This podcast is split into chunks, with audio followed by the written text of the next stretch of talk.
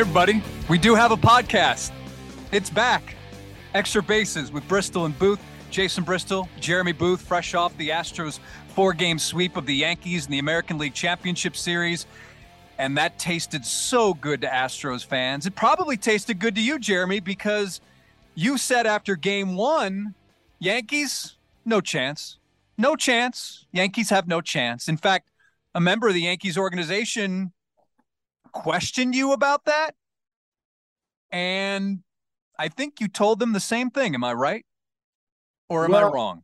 You know me, Jason. Um, I don't often say what's on my mind, right? I'm usually somebody who tries to dance around the topic and, um, well, you know, be gentle and and, and careful with things that I say. Um, you know, so when this member of the Yankees organization walked by, safe to say I've got some familiarity with this human being. Um, he said, JB, no, no, no chance. I said, name to be omitted. None. Zero. You have no chance.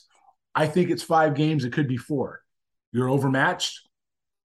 And I and you know, didn't have to say everything. He got it. Um, yeah, I just said no chance. Might be over in four. And what I saw out of that was some absolute dominance by the Astros and how they're playing baseball. And I've been told by those little birdies out there who talk because they, they, I think they, those people, them, front offices are paying attention and you should pay attention because this is winning baseball the Astros are playing. It's not ambush baseball. It's not swing and miss baseball. It's not um, analytic or not analytic. It's baseball, and this this is a good club. And um, yeah, I mean Dusty's done a great job. You know, James Click has done a good job in in adding some of the pieces they need to be competitive and continue to go forward. Um, the international scouting that obviously preceded James Click did an excellent job.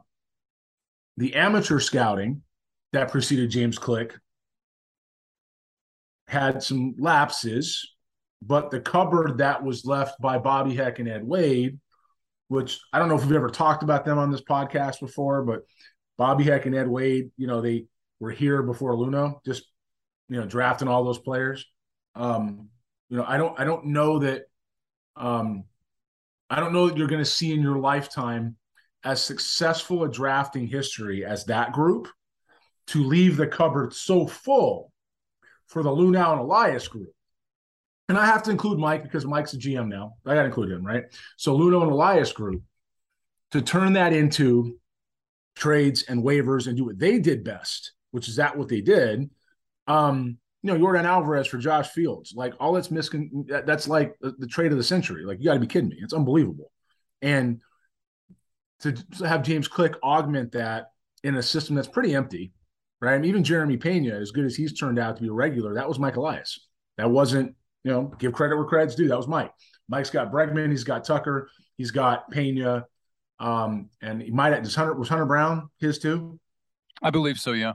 Yeah. So he's got four guys. That's it. That's not. It's not good because Elias left when in twenty after twenty twenty, right or before twenty twenty. Twenty nineteen. Yeah, I think Hunter oh. Brown was twenty nineteen draft. Okay, so then that would be, um, that would have been Kris Gross, right? That would have been him. So, you know, you've got some guys that have come together. So Mike's got three guys that he drafted that are in the big leagues here. The rest of the guys are, but when you look at what the what the international scouting did to augment it and the trades and waiver claims by the first by the from the first group, it's just an impressive way to build it. And the Astros have once again found a way to resurrect themselves and now relevant again for another five to seven years. You're looking at almost a 20 year run by the time all this is done. This thing started where they got good in 15, right? That's seven years. If they open, wait, wait, wait. So you're saying now you're you're saying now that because of what's happening because for a while you said, "Oh, the window it's it's almost shut, it's closing." And it was. So you're saying after Verlander goes with Correa gone, you're thinking that this thing is going to be able to sustain itself? Yeah, and uh, here's why. Because what happened is the Astros were able to give themselves some payroll flexibility, so they're able to keep some of the people here they needed to keep. They had a, a, a, a fourth round selection that's turned into at least a regular. He's an everyday shortstop. Okay, third round. Was he third round? Third round. Um, and you've got that's almost like in Seattle when they had Kyle Seager making up for Dustin Ackley, right? So you've got that. You got him in the third round.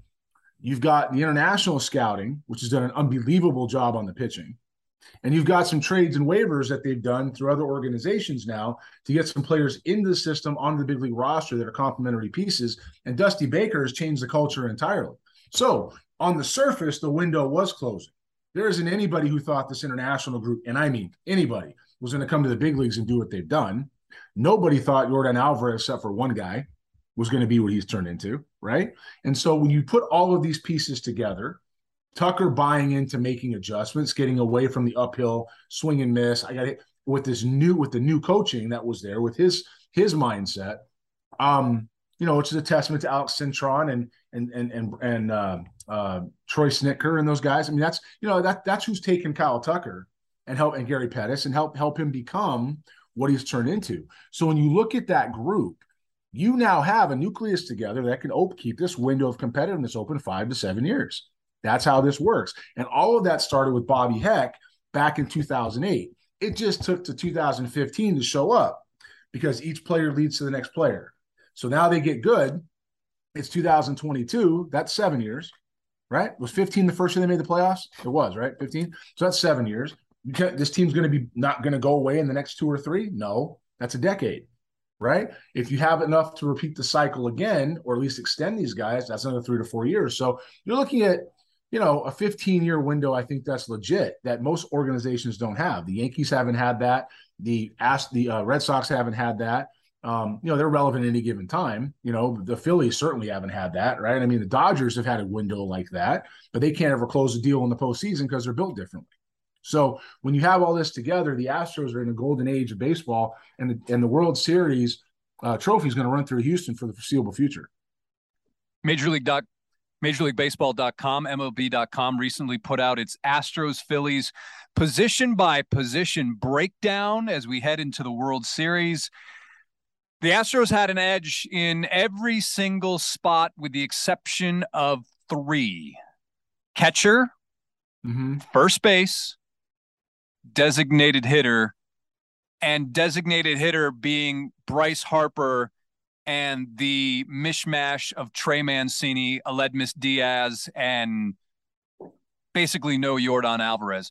I don't find any faults with that. I think the Astros stack up better at every single one of those positions that MLB.com noted, and and I have no arguments with with any of that.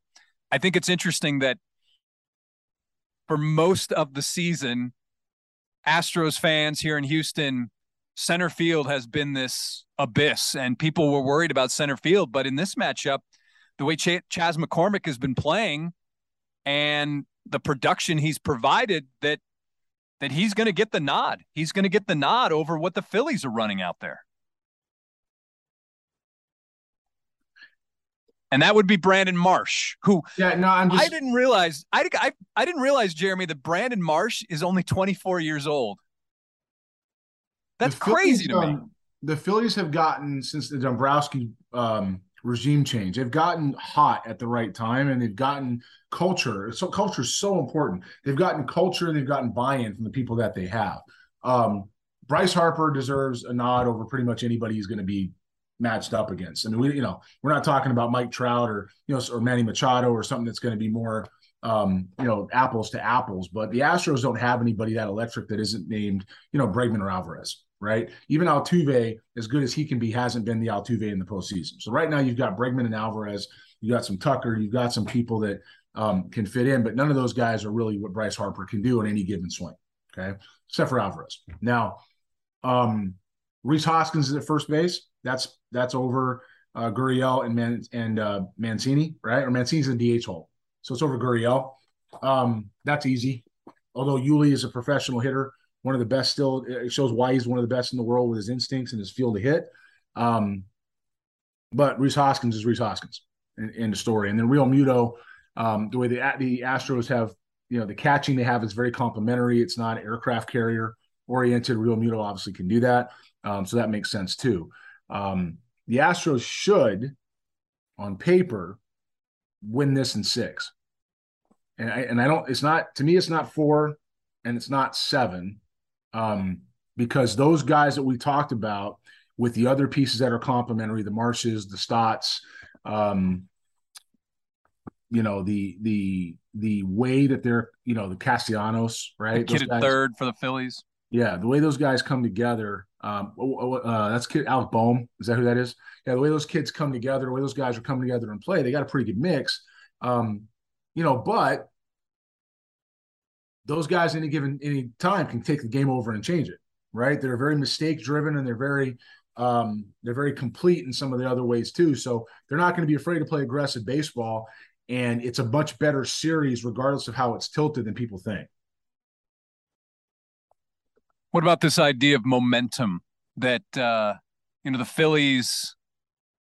Although the Phillies did not play well in September, and they had to find a way to get into the postseason at the very last minute, the Astros seven and zero oh thus far in the postseason,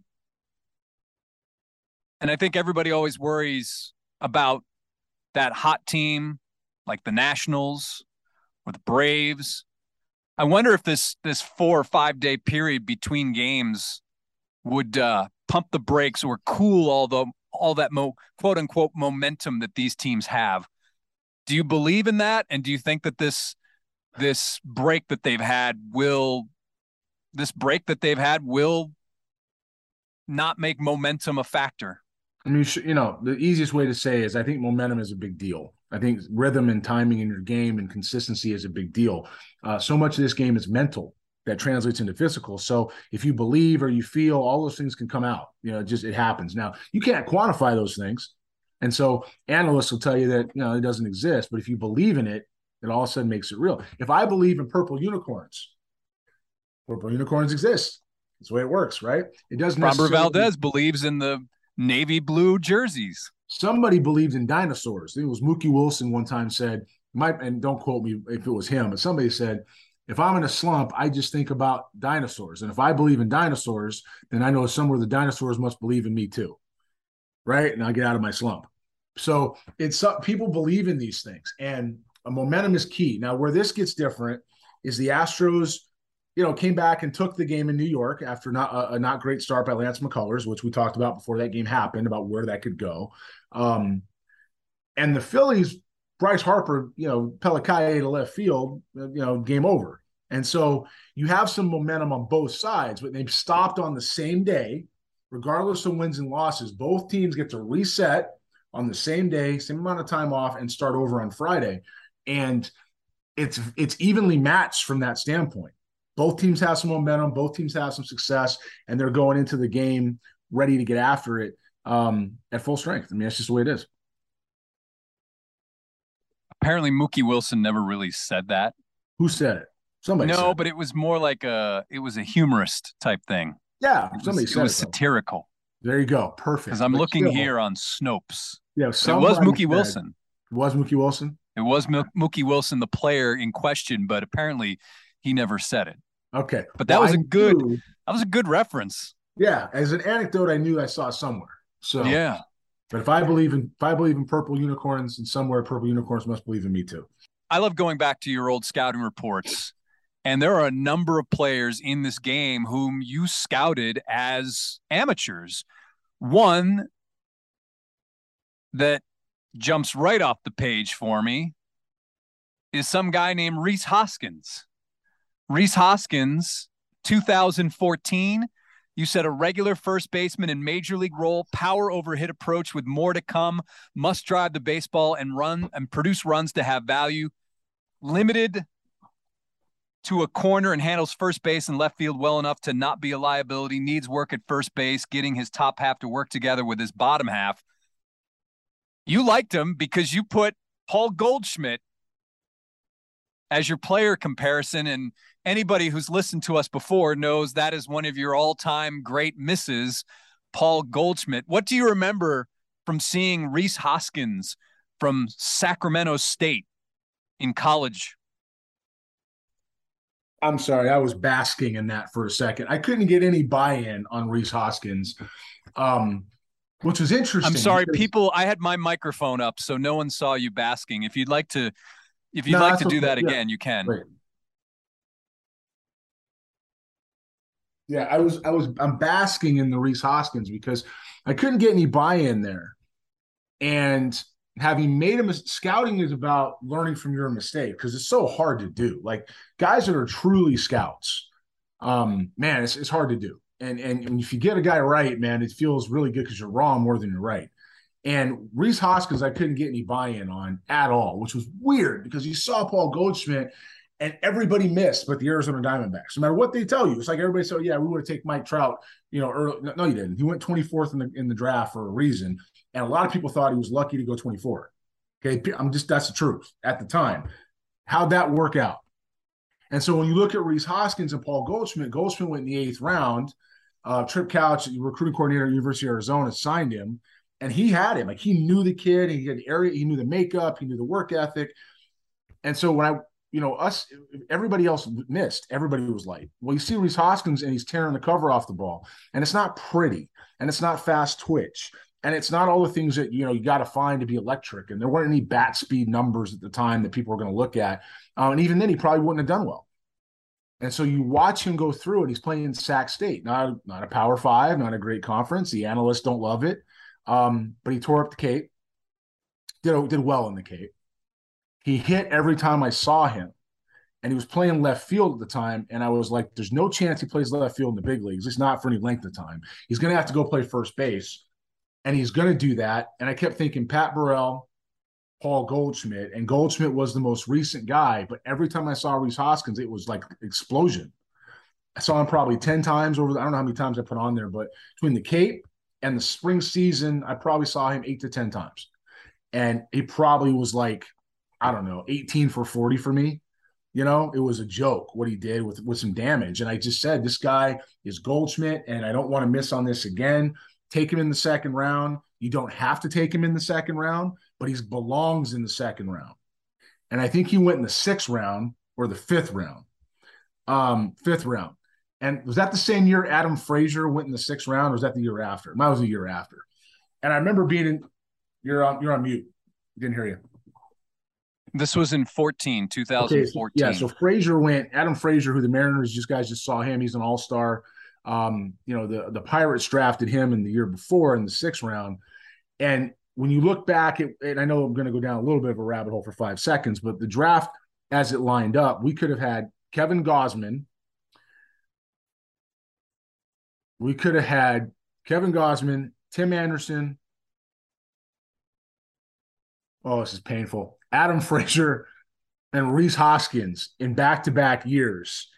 And we missed on we just said nah we're not interested. And it was it was honestly for me it was the most frustrating time in scouting. Because you know you got to roll with what the organization does. But all of them cats we couldn't get we could get one of them dudes not one? How many all-star awards are in how many all-star appearances for those teams not one dude we had all lined up they all lined up right there so with Rhys Hoskins what you saw at the time, even now, I'm getting excited, man. I'm getting, I'm just it's flowing. Like a Rhys Hoskins, you, you saw somebody that had power, that could hit, that can control the zone, that moved the lineup. And I don't mean like moved it along to the next guy. I mean he generate he generated and the energy that came off his production, like it energized that lineup. It got them moving and believing and performing. And I'm like, this dude, take him, man, hit him fifth somewhere and just walk away. Like turn around, and just walk. Let him hit fifth, and he's gonna hit 41 year. Now I, don't, I haven't really tracked what he's done. I know he's produced, right? I think I gave him 60 power. Did I give him six? I don't have it in front of me. What did I give him? He's hit uh, his major league high is 34 home runs his second year, 2018. This year, he hit 30. So I said he was going to, I think I said a five bat or 55 bat, 60 power. Raw power, raw power was 65. Yeah. What about his production? 60? 65. That's 35 home runs a year on that scale. Yeah. Okay. So wh- where's he at? 30 to 35? You know, it's interesting. You were with the Mariners at the time. You had the sixth pick in the 2014 draft. You selected Alex Jackson, outfielder, Rancho Bernardo High School. And um, from California, the Philadelphia Phillies had the pick right behind you. They did. Do you know? Do you know who they picked? Aaron Nola. Aaron Nola. Yeah, uh, I had the Aaron West. Nola is your game one starter in the World Series. Wow. Um. Yeah. Here's another one. Here's another one, Jeremy. In 2013, Corey Knebel. Yeah, Tigers took him. Yeah. Didn't seem like you were in love with him. I wasn't. You said a setup reliever in a major league role. What's he been? Yeah. Won't take long to the major league level. How long did it take him? About two years. you said I would take him sure. in uh must take by round three. You said second round. And uh Knebel went pretty high. Comp. Sandwich big. Yeah. Yeah. I'm okay with my eval record if that's where we're going. Like I'm, I'm, I'm all right with the with what way it worked out. I mean, um, you know, funny thing is at the time there was so much hate because I was getting these guys right. Like, it was just like it was hate. Don't care. Got them right. Move on. You know, posterity. But in this in this World Series, Nola was uh, from Baton Rouge. He went to I want to say Baton Rouge Catholic, and the his head coach was a guy named Kyle Achord who now works at Marucci as their VP of sales. And Kyle and Marucci's involved with the series, and Kyle's great dude. But you know, Kyle used to talk about Nola, and he said what he used to be able to do was throw it wherever he wanted, all the time. Didn't matter. I saw Nola in high school as a little bit of a loopy breaking ball. You know, it was a little bit of a, a stiff arm. You know, but he could put it where he wanted. Went to LSU, and oh my goodness, you know, he was a guy that college really made into something. Um, but you know, Nola's got game one. Him and Verlander, that's not a lock win for the Astros. You know, if you got Hoskins and and, and Realmuto and Harper and and um and, and Bohm and Stott and uh, the Marsh kid factors in somewhere. Who's playing second base for the Phillies? Is it Segura? Segura's on the bench, right? Yeah, it's Segura. Segura, Segura. So we but now Verlander in his last start of the regular season threw five no hit innings and struck out ten against the Phillies, and the Phillies I don't believe they had clinched yet. Yeah, I, I feel like they're in a different spot though as a team right now. Um, and I can tell you this: the, the scouts that they have have been all over these guys, and they're looking at guys like McCullers, and they're picking off weaknesses with Verlander. Everybody knows that to get Justin Verlander, you got to get him early. You can't wait till the fourth or fifth, and you got to get him early. And so there's guys going to come out swinging. Verlander's not going to all of a sudden be out there like, "Hey, I've been Justin Verlander's here since 2004. I'm going to change what I do. He's not going to do that. This is this is who he is. And so those guys are going to go out there and you know while they adjust, Justin Verlander is still going to pitch to his strengths. And the Phillies are going to know what his strengths is. It's all about execution. Valdez is going the same thing. Where these guys run into trouble is whatever's in game three. Now, if it's Javier, I feel better than if it's McCullers, right? If it's McCullers, back up the bullpen, man, because you know you can't have this guy throw – you know 100 pitches in five innings and expect to get anything. And that's what mccullers is going to do. He's going to throw a lot of pitches. It's going to be a little bit all over the place a lot of foul balls. You know you know he's going to get guys looking if he sets them up right. Not a ton of swing and miss anymore at least not what i saw. Um, and the yankees were a team that swings and misses a lot you know and they weren't too bothered by lance mccullers. So um, you know, putting that whole body of work together, the Phillies are going to be a very, very big test. It's the World Series. They've got some stars. They've got some people that are aircraft carriers. Um, Kyle Schwarber's on this club. You've got my report on him. Uh, he went fourth in the in the in the draft. I want to say it was 2013. He went fourth in the draft. Um, I didn't love him. I had him in the fourth round. I think the numbers that I said he would perform with had, had borne out. Cubs took him. Um, you know, matter of fact, I'd be interested to see when you get a, a real deep dive how close I got on production for Schwarber. Um, uh, I don't have Schwarber. I'll send it to you. He's in 2013's draft. No, he's also Schwarber, but I do have Ryan Stanek in front of me. Yeah, actually, Schwarber's also 2014. I'll pull it. I'll send it to you. Same yeah. Ryan Stanek. We're almost running out of time here, but Ryan Stanek, um, one of the key bullpen pieces for the Astros, although he has not been used very much in the postseason.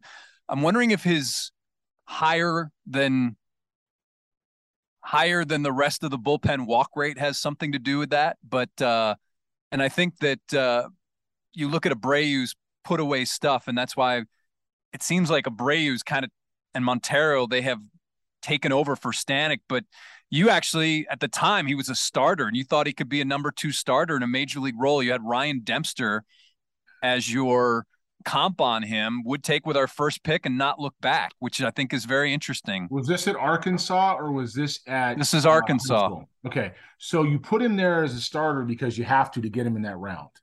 Now, where we were picking to consider him, even talk about, and he wasn't going to go up there, and we knew he wasn't going to get to the second round. And I want to say Tampa took him in the back of the first. Is that right? He was selected in the first round of the 13 draft by the Rays, and he was the 26, 28, something like that.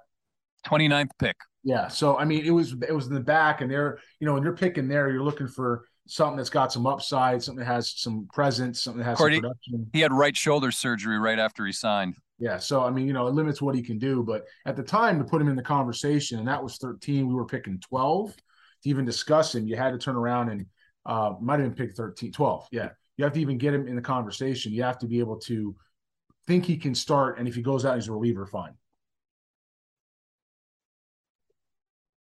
It's going to be a trip down memory lane this World Series, huh? It will be. It will be. I, I will say this Bryce Harper, since I covered Bryce Harper in one of his first professional st- stops, and that was in Harrisburg, Pennsylvania. And I will say this about, about Bryce Harper you got to respect the way the guy plays. Do you remember when he first burst onto the scene is as a professional? He went to the Arizona Fall League, and some of the players and some of the other competitors in the league were kind of taken aback about how aggressive and how much hustle he was showing. And yeah. it's like, really? Come on. Like that's that that's a great sign. And and maybe you should look at yourself in the mirror and say, why am why am I not doing that? But that's just that's my one thousand foot view on Bryce no, Harper, I, the amateur. I, I and right. then obviously as he became a professional. I think you're right. The one thing I would say that I saw is apparently when he was at um was it um Southern Southern Nevada? Nevada? Yeah. They played San Jack.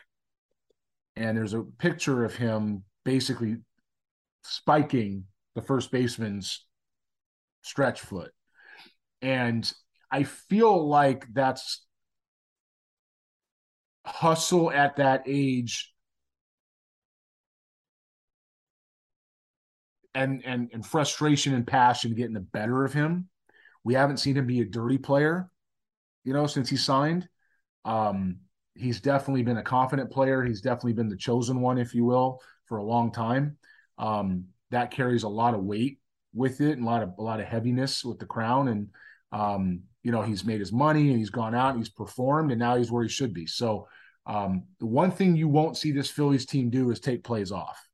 They will not jog down the line. They will not not lay out for ground balls. They will not take bad routes. They are going to play fundamental baseball and they are going to hustle doing it. The energy in Philadelphia and the commitment demands it. And that's what they're going to bring to the table.